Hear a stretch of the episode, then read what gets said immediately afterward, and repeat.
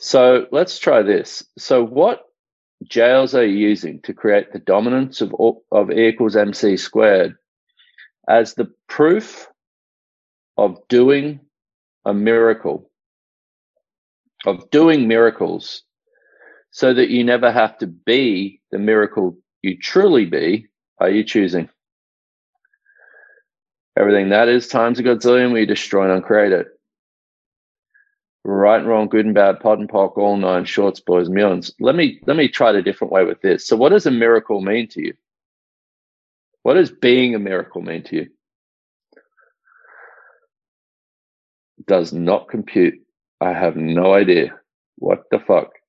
Well, what if being a miracle was the willingness to be everything you are in every moment and actually allow you to receive that which can contribute to everything that you choose, not only that which you've decided is good? Everything that is times a godzillion where you destroy and uncreate it. Right and wrong, good and bad, POD and POC, all nine shorts, boys and beyonds.